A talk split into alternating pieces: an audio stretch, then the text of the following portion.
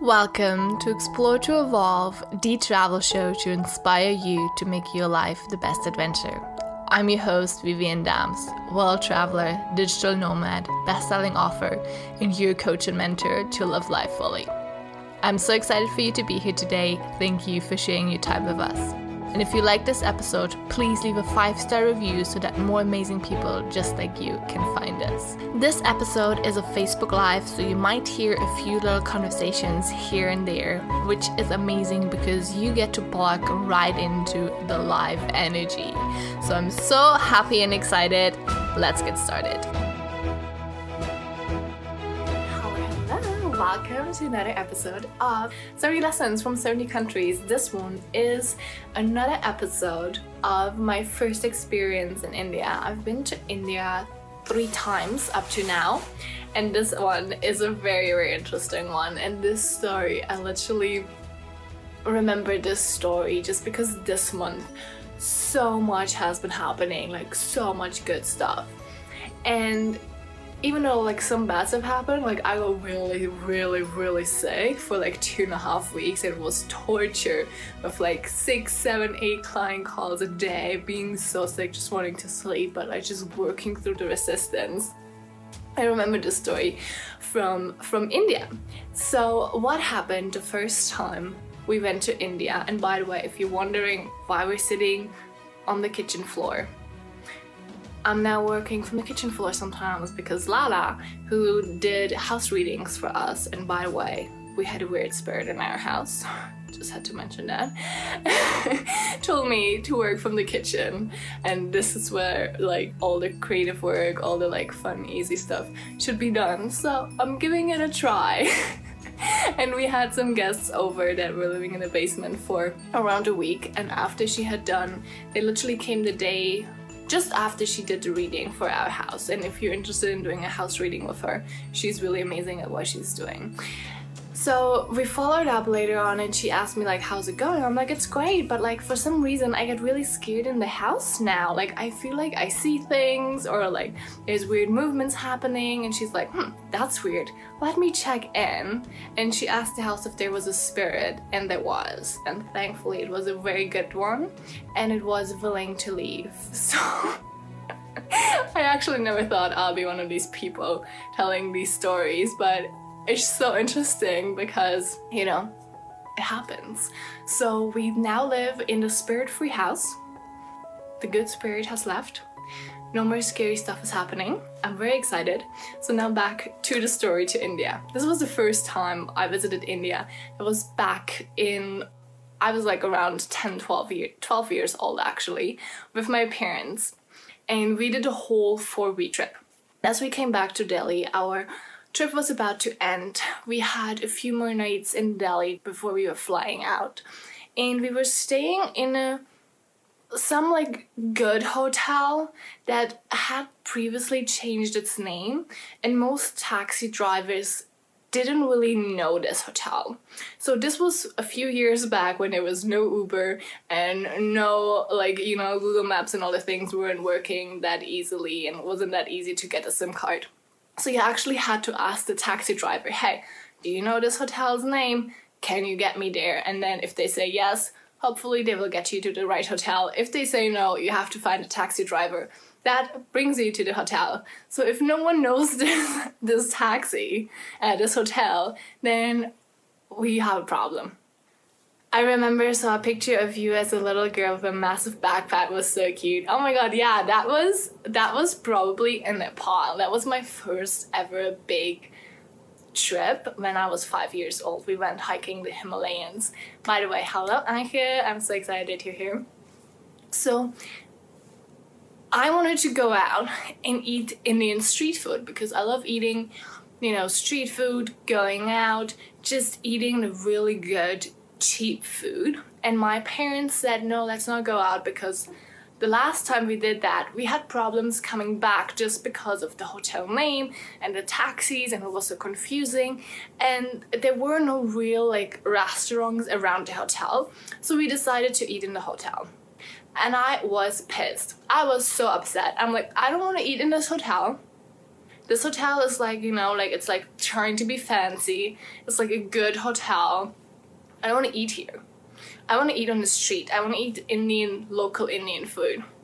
And I got so upset. And I said, if we're eating here, I'm gonna order the most expensive food item on the menu. The fun thing is, I have never been like this. I'm never the kind of person who's like, I want to take the most expensive thing.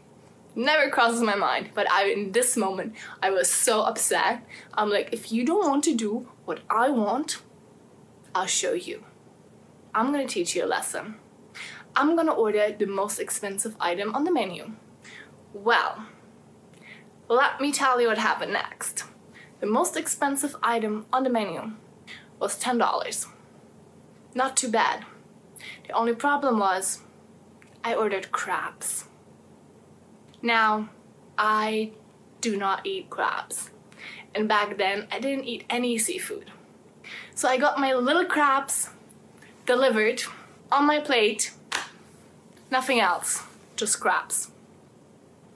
And there I was sitting, staring at my crabs, thinking, hmm, I wanted to punish my parents because they didn't want to do what I wanted to do.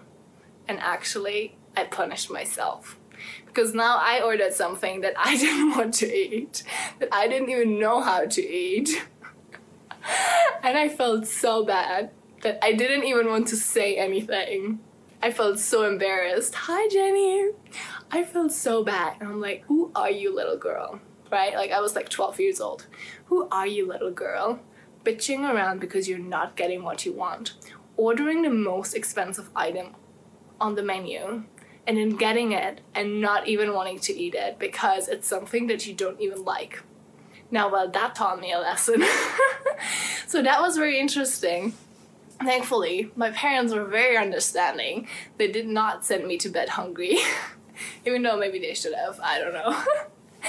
so, these things, I feel it's a really good story because so many times I see this happening even with older travelers. They go to another country and they think, oh, well, this person did me wrong. You're not doing what I want, so I'm gonna teach you a lesson. I'm gonna show you how to treat me. I'm gonna show you what I want. Well, the only problem is that unfortunately, it doesn't work like that. Most of the time, we're hurting ourselves more than what we're gaining from these actions. Now, what should we do if something like that happens when we're literally thinking, listen, this is not what I want, I want something else? I'm not a really big person on needing to compromise all the time, just because I really believe we get to have what we want. We always get to have what we want. Yet, we still live in a physical world, and if there's more people traveling together or you're in a group, sometimes, yes, you can split up if you want, but for the safety, not safety, but for the happiness of the group, sometimes it's not worth it. And you can simply say, okay, listen, why don't we do what you want to do right now, and then tomorrow I gotta choose. And that's the best and simplest way. But needing to go through with our way is literally like slapping ourselves in the face most of the time. And I've seen a lot of people that don't really get that. And then they come back from a country or from an experience being really upset at the people, or thinking the people are greedy, or thinking the people just want to get their money. And these are the moments where I'm like, you're missing the point. You're missing the point. You are missing the point.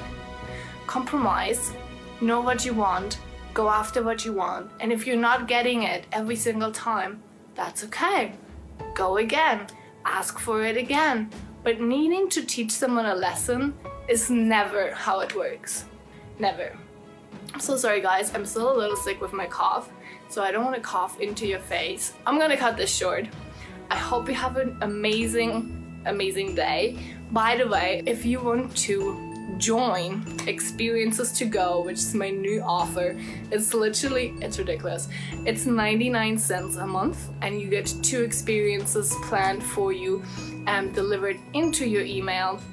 It's super cool, it's super fun. It's just so we get out of the routine of doing the same like date nights or family things and we're not just doing the same things over and over again, just like, you know, what do most people do for date nights? Like, I don't even know, like having food and watching Netflix, you know? Just going out, doing different things, doing different things in our house, creating different experiences. It's super simple. It's two times a month just so you're not getting overwhelmed. And if you're busy one week, you're not like falling behind and you're feeling like, oh my god, I want to do all the things, but I don't have time.